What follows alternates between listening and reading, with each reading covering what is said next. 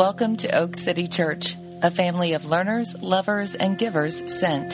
For more information, visit us online at oakcitychurch.com. Let us know if we can help you in any way. Thank you for listening. Guys, for being here this morning. Thank you if you're not here. Um, some of you for not being here because you shouldn't be here because you don't feel well. And there's enough of you that don't feel well that I anticipate are tuning in now or later um, that I'm going to pray for you because uh, we, this is probably the, this, the most folks that we've had not feeling well at one time. Um, so, Father, I do lift up um, a few families that, are, that have a positive COVID um, diagnosis, Lord, and I pray um, for healing for them, God. I pray that you would um, sustain them, that you would heal their bodies, that they would fight off this infection, God. And for others that, that just are not feeling well with other things, um, and, uh, and pray that you would heal them as well, Lord, and pray for, for us as a church um, that we would rally around people uh, appropriately and, and help them and meet their needs um, in this time. So we lift them up to you and pray this in Jesus' name. Amen. And if you um, if you are uh, not feeling well and you need anything, please let us know, and uh, you know that we would love to help you out. So, um, uh, a few things before I get started with my um, with my message. Um, Eric and the Oak City Serves team wanted to wanted me to, to tell you this. We uh, before um, Thanksgiving, we asked for some turkeys for the Smithfield Rescue Mission. You got 76 turkeys and um, a little under $1,000 to help them buy turkeys. And I think they were genuinely not overwhelmed and not necessarily surprised, but like really, really appreciative of the generosity of the church. And so people rallied and got their neighbors to bring turkeys, which was a fantastic idea. And next year we'll suggest that um, to rope the people around you in on that. So that was great. And we gave uh, 100 over 100 gifts to the dream center that were given out yesterday as part of their christmas christmas outreach so thank you for doing that um, coming up in the next few weeks christmas eve our service is going to be at 5.30 on christmas eve so join us for that. We'd love to, to have you here. We will not be having a sunday service on the 26th so don't be here for that. And then we'll be back on january um, 2nd a few things just to look forward to or look out for. Um, coming up in January. We're going to do a 31 days of prayer, or just a prayer initiative, um, and and have a bunch of things that we'll text out every day or push out through the app every day that we're we're asking you to pray for. And so um, we'll send something out this week and ask you to sign up for that and commit to pray uh, for some things in our church and our community.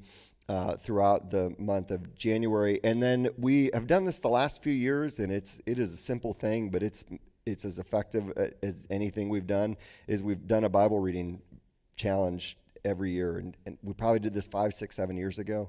Um, how many people have been have taken part in that over the years at some point? Lots of you, and it's great. We do it through YouVersion. You can comment on it, so it's a little bit of a conversation that happens amongst us. And spending time daily with God through His Word is just as effective a habit as you can have to, to grow yourself spiritually. And so I'm probably going to put out a through the Bible plan, which is three or four chapters a day, and then and then put out a series of smaller plans that are like a chapter a day. So kind of a if you if feel like this is what God wants you to do, and at some point you should read through the whole thing.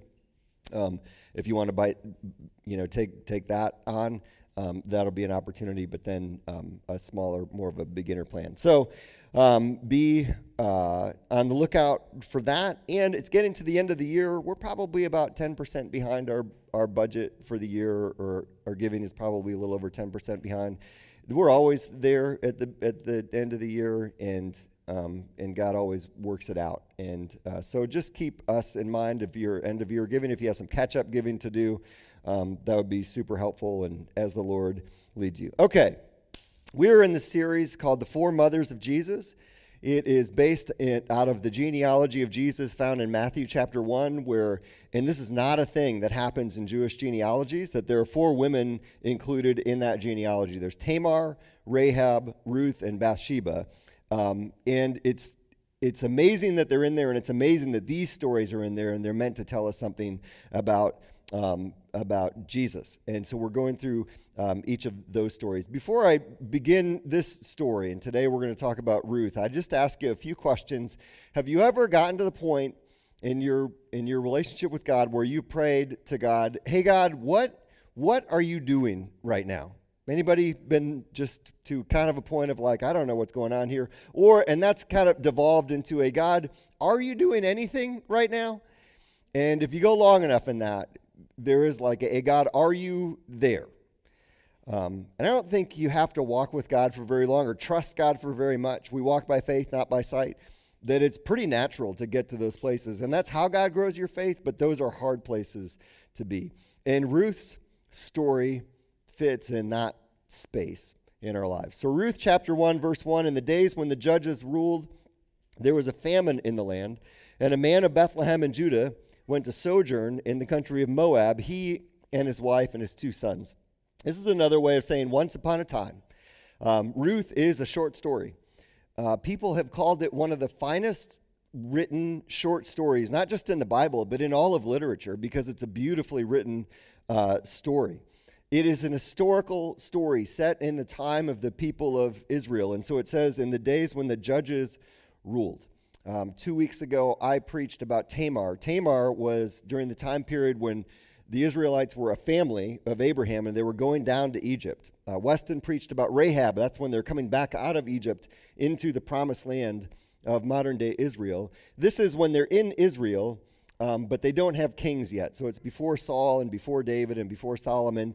And, um, and God was their king, but God would send judges to, to, um, to help them through different crises that they would face. So that's the time period um, of of the story. But that time period is described in Scripture as a time when every man did what was right in his own eyes. Uh, they were struggling to figure out how to follow God and not doing it well. And that's going to be important as we go through this story. Ruth is not, the story is not monumental in moving um, the story of the Bible forward. Now, Jesus, it's the genealogy of Jesus, so it's monumental in that way. But God, there's not going to be armies conquering territories. God's not going to speak visions about the future in this story. Really, it's an ordinary Israeli family struggling for their survival. And that's good because we are ordinary American families struggling to figure out what it means to follow God right now. So I'm going to go through this story and I'm going to use, um, I found some scenes um, just the people had done over the years, some black and white scenes of these stories. I'm going to use four scenes, and after the third scene, I'm going to make three points, and then we'll get to the fourth scene. But here is the first scene, and this is um, Naomi, Ruth, and and Orpah. So as I, as I read in the story just a second ago, a guy and his wife, there's a famine in the land of Israel, so they go to the land of Moab. Um, the wife's name was Naomi. She's in this picture. The men aren't in this picture. I'm not even going to bother with their names because they die really quick in the story, and so it doesn't matter. Um, they decide to move. Here is a map of Israel, and so you can get some context on Moab. Um, the kingdom of Israel and the kingdom of um, Judah, those are both Israel. Jerusalem, with the star there, is right where Bethlehem is. That's where they live. And then if you go across the Red Sea there, the Dead Sea, there's um, Moab, the kingdom of Moab. So this is all the kingdoms that are traditional enemies of the Israelites. And so that's where they end up going. There's a famine. They need to figure it out. And so they end up going into the land of one of their enemies um, to make it work. Here's another picture of Moab.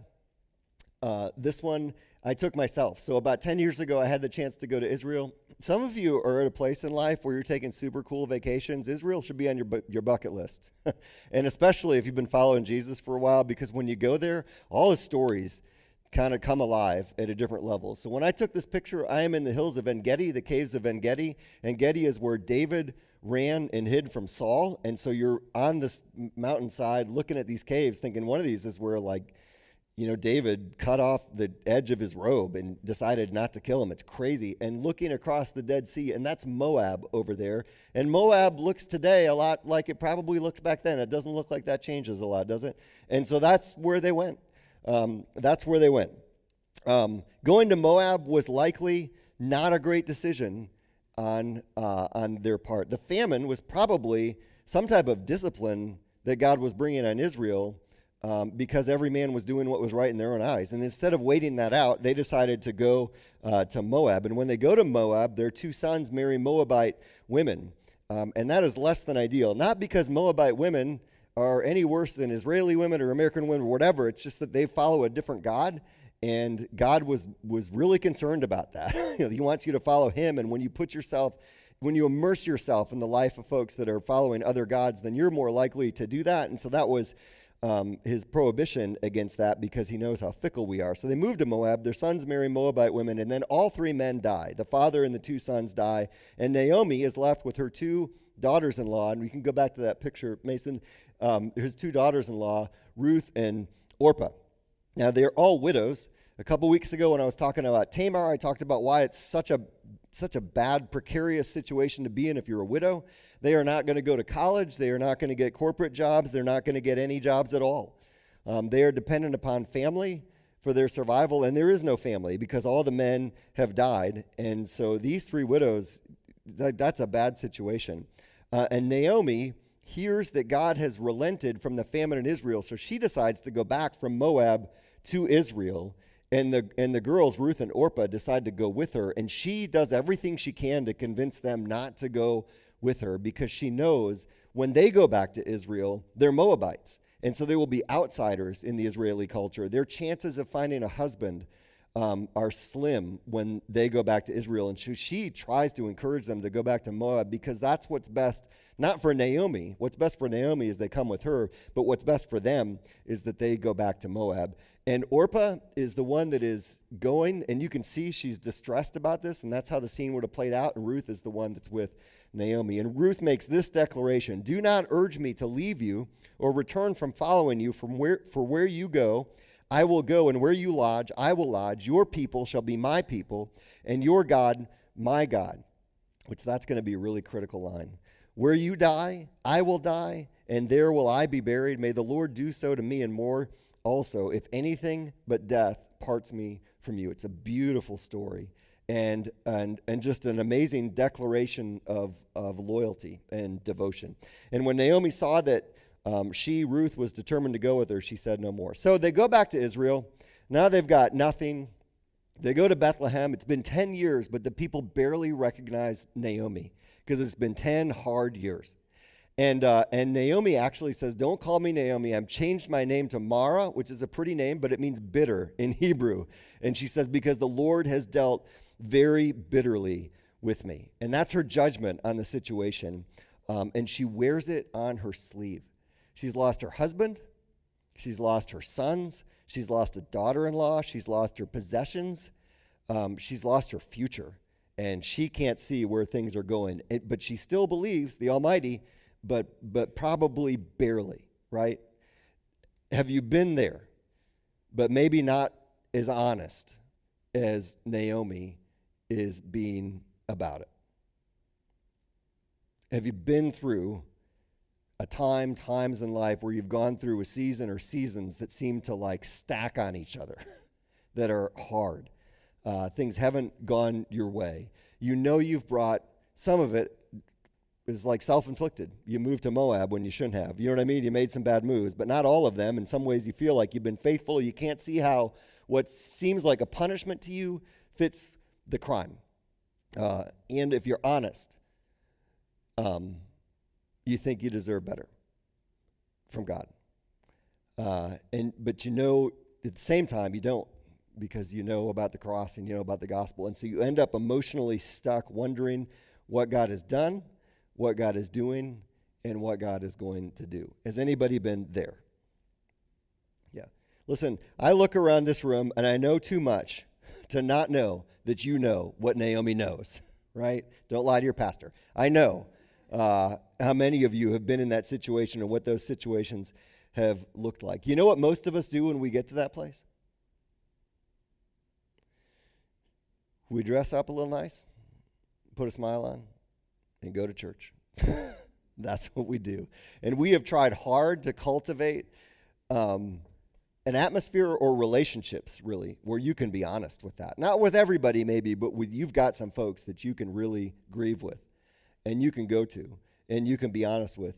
But there is there are just times where you push through that. And there's something to be said for Naomi or Mara's honesty.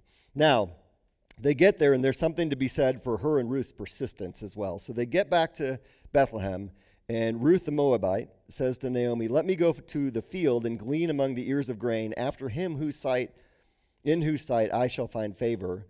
And Naomi said, "Go, my daughter." So that she goes and gleans. Gleaning is something that we don't know what we're talking about, but gleaning is, is hard work. She goes into the field, and there are folks that are harvesting the field, but then the gleaners will go to the edges of the field and they will pick up what's left over. This can seem romantic. We see pictures of this, and it seems a little bit romantic. If you've never farmed, farming seems romantic. Um, it's not romantic, right? I grew up, and my best friend in grade school, his dad was a dairy farmer. He was angry all the time uh, because because his entire life he woke up at four o'clock in the morning to go hang out with some cows in the freezing cold weather. You know, it's not, and so that's what she's doing. Have you ever reaped a field to its edge, or reaped a field, or reaped anything? Like we don't have context for this, but it's hard, and she's only doing it because they didn't have. There's not this soup kitchen they're going to go to. Um, there wasn't government assistance. They're not getting food stamps. Like this is it. It's it's survival. It's this or starve. Um, and it's this is you see um, God's provision in the Old Testament law worked out in this. So from Leviticus, it says, When you reap the harvest of your land, this is God's command to the people. When you reap the harvest of your land, you shall not reap your field right up to its edge.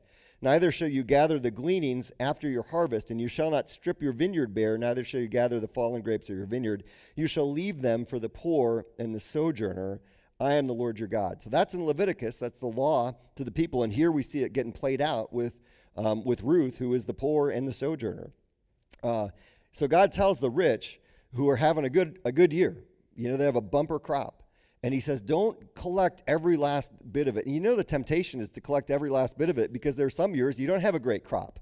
But he says, be generous with the abundance that I've given you. Be generous with your abundance. Now, they had to tithe the first fruits of that crop anyway. And then he says, leave this stuff at the edge so that the poor can come along and collect some for themselves.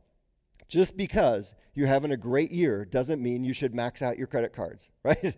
There's a principle in there that's helpful for us. But you know it killed some of those rich farmers to watch those poor folks collect what the rich farmers felt was rightfully theirs because people are people and they always have been and they always will be. So gleaning is hard work, and that's what she's doing. Gleaning is also dangerous. Um, I'll, I'll fast forward just a bit and then come back. But when she does meet this guy Boaz, he says, um, Let your eyes be on this field that they're reaping and go after them. Have I not charged the young men not to touch you? Have I not told my young men in my employ to leave you alone? Now, to have hired guys that you have to tell to leave her alone says something. Like it's just a tough environment. And when, when Ruth goes back to Naomi and tells her what has happened, Naomi says, It's good, my daughter, that you go out with his young women, lest in another field you be assaulted. Now, assaulted in Hebrew means exactly what it means in English, right? It's an act of violence against your person. This is a it's a dangerous place for Ruth to go out into. And Ruth is a woman with tremendous courage. She is an outsider. People don't know her. People don't want her there. We're given the impression that she's attractive, which can cause its own distinct problems with the men and the women of this new land. But she is she is going out and doing what needs to be done for her and her mother-in-law to survive. She is an inspiring character um, in the Bible. So, scene two. Um, know how well you can see this. Ruth is in the foreground of this picture. She's just kind of minding her own business. She's gleaning the edges of the field. And then you see all the people, and then they've got someone prominent in the back. And so the guy on the horse is Boaz, and he is pictured as large and in charge. So she meets Boaz. Boaz came from Bethlehem. He is the one that owns the field. He said to the reapers, The Lord be with you. Um, and they answered, The Lord bless you. How's your boss going to greet you tomorrow morning for work? Is he going to say, The Lord be with you? I'm not going to say that to people here. Like, this is a good dude. Um, Boaz is a good dude throughout the story. And then Boaz said to his young man who was in charge of the reaper, Whose young woman is this? And that's, that means exactly what you think it means. Like, oh, hey, who's that? I mean, he's, he is interested. And so he has a conversation with her, some not so small talk um, finds out she's connected to Naomi. He knows Naomi. He sends her home with just a load of food. I mean, she gets the, the best of the gleanings and then she gets some of the harvest and he sends it back to uh, Naomi. Now, chapters two and three, there's four chapters in Ruth. Chapters two and three are structured the same way. So at the beginning of the chapter, it's Ruth and Naomi and they're hatching a plan. In the middle of the chapter, it's Ruth and Boaz comes on the scene to be a part of the plan. And then the end of the chapter, they're waiting to see how it works out. The beginning of chapter two, it's Ruth saying, Hey, I'm going to go out into the fields. I'm going to glean you know, in the fields and see if I can find favor of somebody. I don't think that was, she wasn't trying to find a man there. She was trying to find a meal, you know? And then Boaz comes on the scene and then she goes back to Naomi and they're like, well, this, there could be some potential in this. And so, chapter three, they hatch a different plan. And this one is not about a meal, but it's about a man. So, Naomi says to her daughter in law, May he, Boaz, be blessed by the Lord, whose kindness has not forsaken the living or the dead. Naomi also said to her, The man is a close relative of ours. He is one of our redeemers, which is, which is odd language. Now, with the story of Tamar, I talked about this um, a few weeks ago, that in Israel, uh, the land and the inheritance were just huge things, more than we can understand. But God had given them this promised land, and He gave it to them by family. And so that land was supposed to stay in the family. So they did whatever they could to keep it in the family.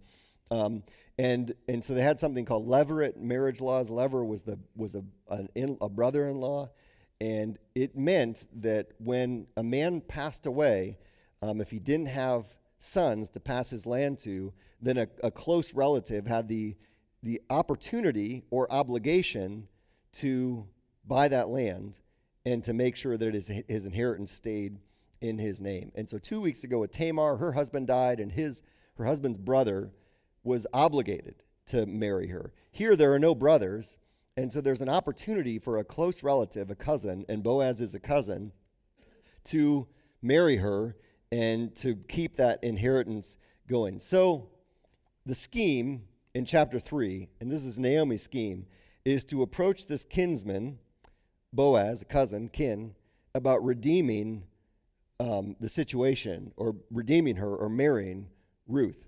Uh, so, what happens in chapter 3 is a little crazy. I haven't read anyone that's certain they understand exactly what's going on here, but Ruth, Naomi tells Ruth to propose to Boaz. Got it? Naomi tells her daughter in law Ruth to propose to this guy, um, Boaz. So, she's going to go back to his place. They're having a big party because of the harvest. And Naomi tells her, Wait until the night is over and he's content. He is full of food and full of drink. There's some wisdom there, right? Um, when and where you have a conversation oftentimes is just as important as the conversation that you're going to have. Uh, my wife is a nurse. She works 12 hour shift. She's working a 12 hour shift right now.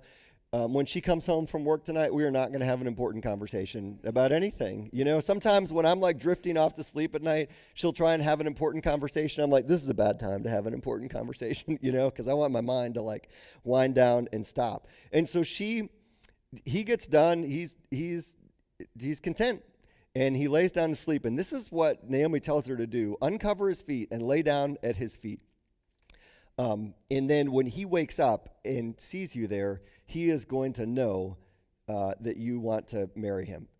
Again, there's some custom in here that we don't understand um, that is that is going on. And honestly, as I thought about the story, that's like a little fast. You know, they'd have half a date, and now she wants to marry the guy. like if my daughter had one date with a guy and came home and said, "I'm going to ask him to marry me," I'd have her pump the brakes a little bit.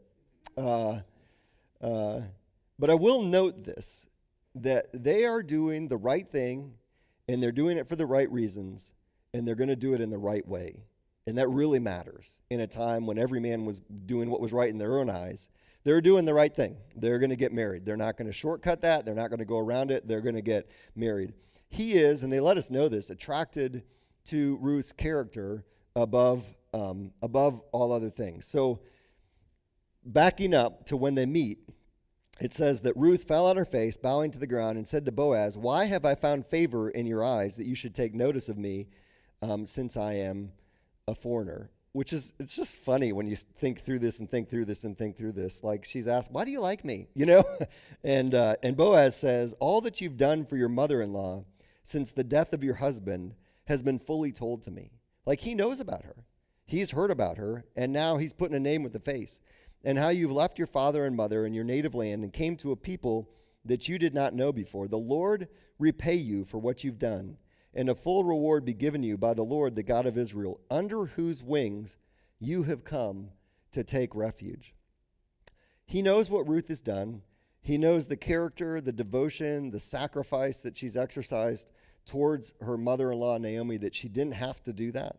Um, but she did it anyway because of, of her, her devotion to her. And he knows in whom Ruth trusts. And I said this earlier when, when Ruth makes that declaration of devotion to Naomi, she says, Your God will be my God. There's a conversion that has happened with Ruth. And here, under whose wings you have come to take refuge. Her trust, uh, Ruth's trust, is not in Naomi. Her trust is not in Boaz. Her trust is in the Lord. And that is what's attractive to Boaz.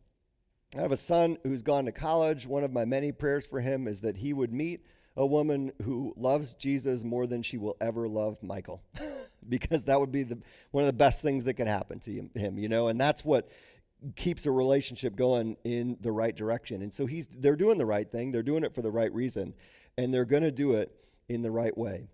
And so they will demonstrate a willingness throughout the story to trust God's ways without seeing God at work to trust God's ways without seeing God at work. In this book, you never you never see God intervene in a specific way. You never hear God speak to someone in a specific way. He's spoken things before and they're abiding by what he's put in the law and they're trusting in the things that they know, but he doesn't directly intervene the way that we so often want God to directly intervene in our moment of need. Third scene this is the um, this is the city gate, and so this scene is going to be a negotiation between um, Boaz and another relative. So there is uh, Boaz is a kinsman redeemer. He has the opportunity to uh, buy this land and to marry Ruth, but then they're they're going to find out that there is a a kinsman that is closer that has an opportunity. So this is kind of a sneaky scene. So Boaz says to Ruth, "And now, my daughter, do not fear. I will do for you all that you ask." For all my fellow townsmen know that you are a worthy woman, and now it is true that I am a redeemer. So, in other words, yes, I'll marry you. This is the Hallmark movie of the Bible. It really is the Hallmark movie of the Bible. But wait. So, yes, but wait. Yet there is a redeemer nearer than I. Dun, dun, dun. Like, here's the tension again, you know? Remain tonight, and in the morning, if he will redeem you, good. This is the first fight that Ruth and Boaz had to have gotten into because that's not good. Like, wait, what? if he'll redeem me good? Like you ask one guy to marry you and you end up married to another guy? There's nothing good about that.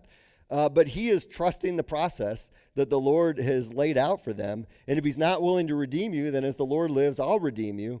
Lie down until the morning. I bet she didn't sleep a wink that night, you know?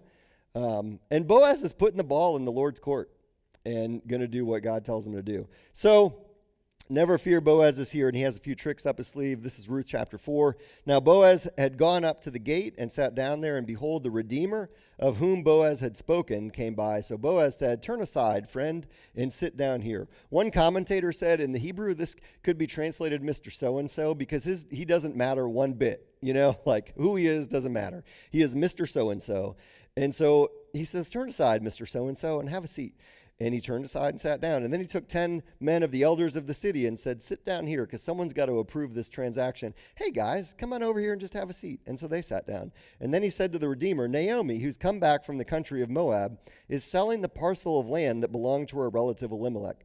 Nothing about Ruth in this, right? All of a sudden there's land involved. What's going on here? So I thought, I would tell you of it and say, hey, buy that land in the presence of those sitting here. Like the whole thing is going down the drain. Go ahead and buy it uh, in the presence of the elders of my people. If you will redeem it, redeem it. But if you won't, tell me that I may know. For there's uh, no one besides you to redeem it, and I come after you. This is the definition of playing it cool, right? And so there's a little drum roll. What's he going to do? And he says, I will redeem it which means he's going to get Ruth. So this whole thing is going south. Then Boaz says, Oh, by the way, the day you buy the field from the hand of Naomi, you also acquire Ruth the Moabite. Ruth the Moabite, the widow of the dead, in order to perpetuate the name of the dead in his inheritance. So here is not the trick that Boaz has played, but the way that he's presented the information. And this is like capitalism at work. This is America. He appeals to this guy's self interest. Um, he says, Hey, you can get a really good deal on this land from Naomi. And the guy's like, Yeah, I want a good deal on the land. He's like, But by the way, you got to um, have a kid with Ruth if you buy the land. And Ruth's a Moabite, and the kid's going to end up getting the land that you just bought because it has to stay in their family. And that's how the law worked. And so the guy realizes that he'll likely lose in the end because he's going to pay money out of his own kid's inheritance to buy land that's going to have to go to someone else's kids. I mean, it'll be his kid, but someone else's line's inheritance. And so the guy says, um, I cannot redeem it for myself, lest I impair my own inheritance. Take my right of redemption for yourself, for I cannot redeem it. And he, he possibly, probably appealed to some racism in the guy by saying Ruth the Moabite because that's a deal. Um, even though she now trusts the Lord, like she's a Moabite. And there is implicit racism in that culture. And it's kind of the elephant in the room. And Naomi knows it. And that's why she encouraged them to go back. And Ruth knows it. And Boaz knows it. This guy knows it. And it's a credit to Boaz that he doesn't care. It's not in his equation. And so um, he, uh, the guy says that he is going to.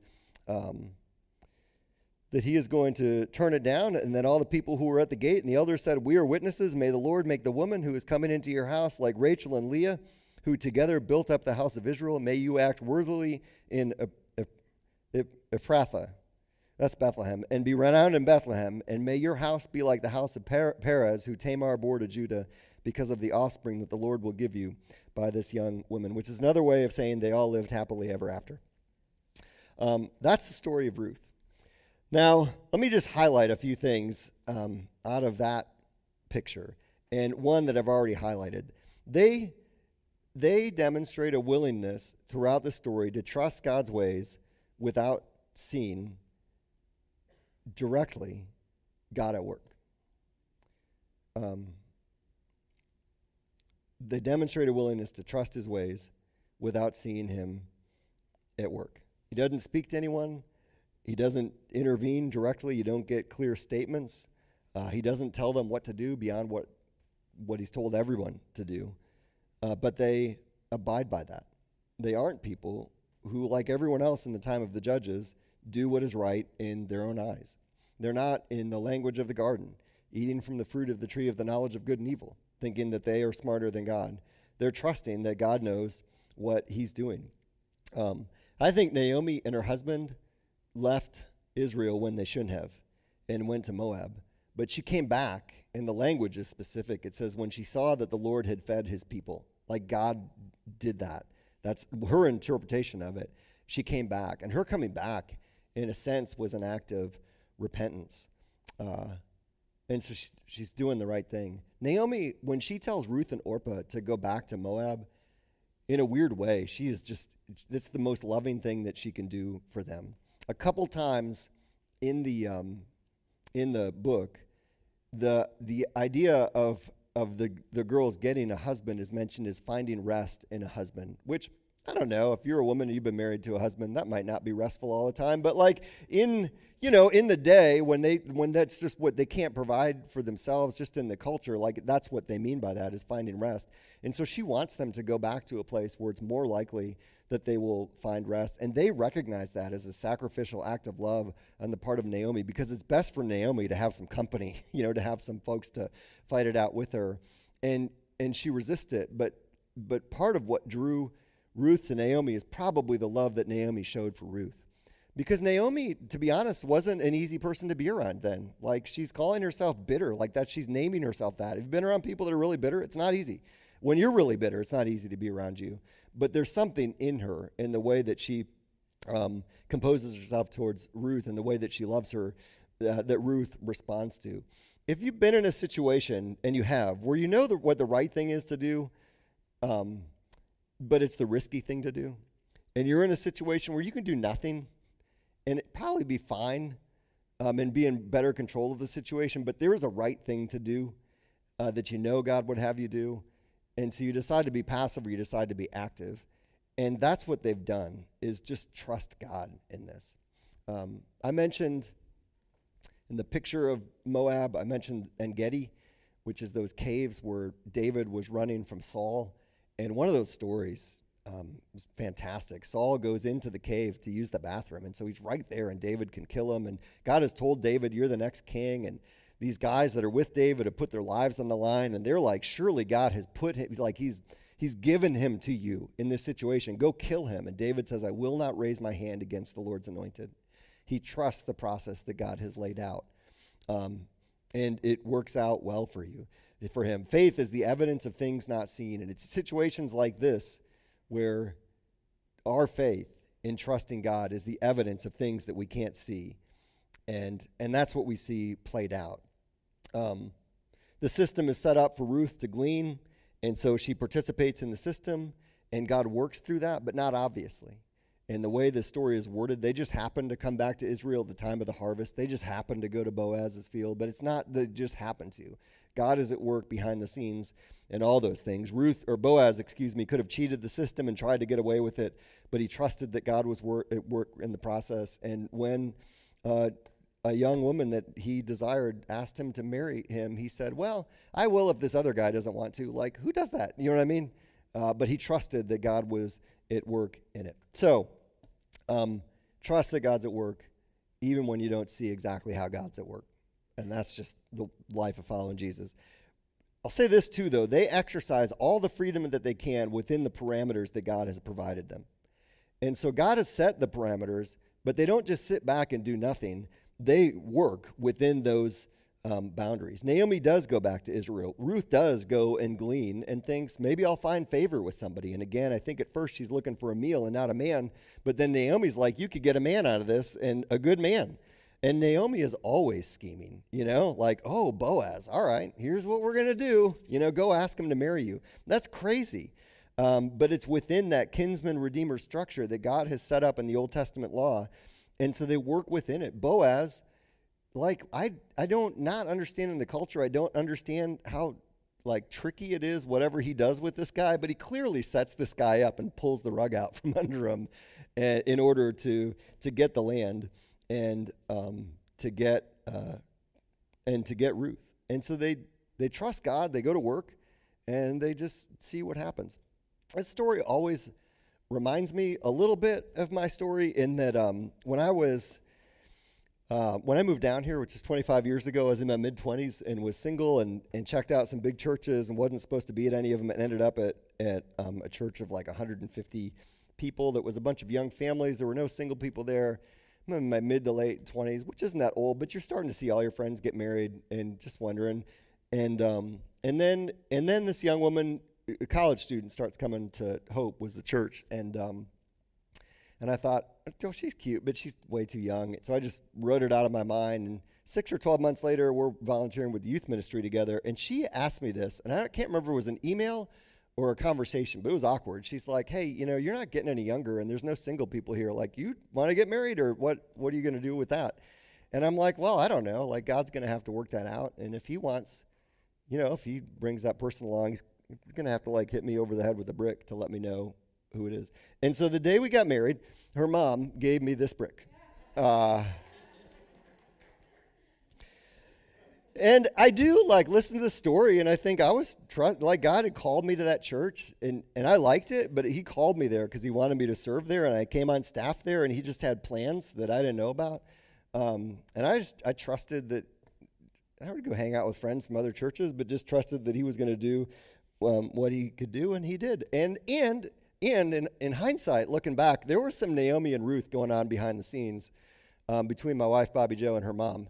Uh, definitely, definitely, we can talk later, played the Naomi and Ruth part and just working within system to put themselves in the, put herself in the right, in the right place. So um, that's, God, God sets the parameters. They trust the process, but they don't just sit there and do nothing. Like, they do everything they can within the, the context that God has created. And then God is faithfully working on a million things at once, even when it seems to you that He isn't working on anything at all. God is working faithfully on a million things at once, even when it seems to you that He isn't working on anything at all. Um, and, and most of the time, He's working through the things that He's already set up and told us about. And sometimes He'll tell us some specific things uh, and guide us in specific ways through His Spirit. But He knew about their disobedience. He knew about their anxiety. He knew they needed provision. He knew Boaz wanted to be married. And He was gracious and at work and in the right time going to make all of that come together. And, and in a way that wasn't because they deserved it. Um, Naomi is just a complex figure. You know, they went to Moab when they shouldn't have. She comes back. If I'm her, like I, I appreciate her honesty of changing her name to Mara and telling everybody how bitter she is towards God. Like I really appreciate that honesty. Um, but I'm not sure I would have expected God to do a lot after that. And God was abundantly gracious to her. And she, at one point, when she realizes Boaz is this kinsman redeemer and what could happen, she says this line May he be blessed by the Lord, Boaz, but the Lord, whose kindness has not forsaken the living or the dead. The Lord, whose kindness has not forsaken the living or the dead. And I think for her, that's when she starts to turn away from being Mara and being back to Naomi, whose name means pleasant again. The fourth scene, the last scene, is, um, is this, and it's the birth of Obed.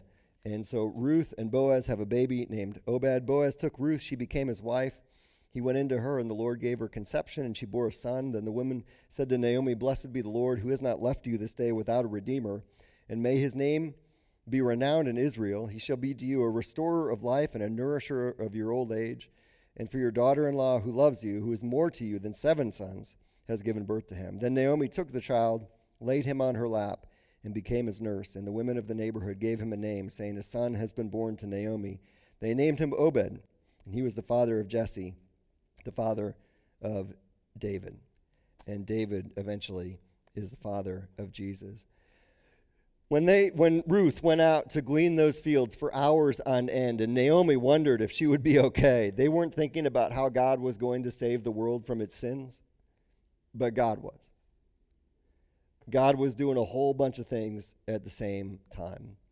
And it happens in Bethlehem. For all we know, the field where she was gleaning could be the field where David watched the sheep while his brothers went to war and he eventually joined them against, um, against Goliath. And for all we know, the field where Ruth met Boaz is the same field where the shepherds tended their flock by night and had some angels show up and said, A Savior has been born unto you, and you guys need to get over to Bethlehem and see him.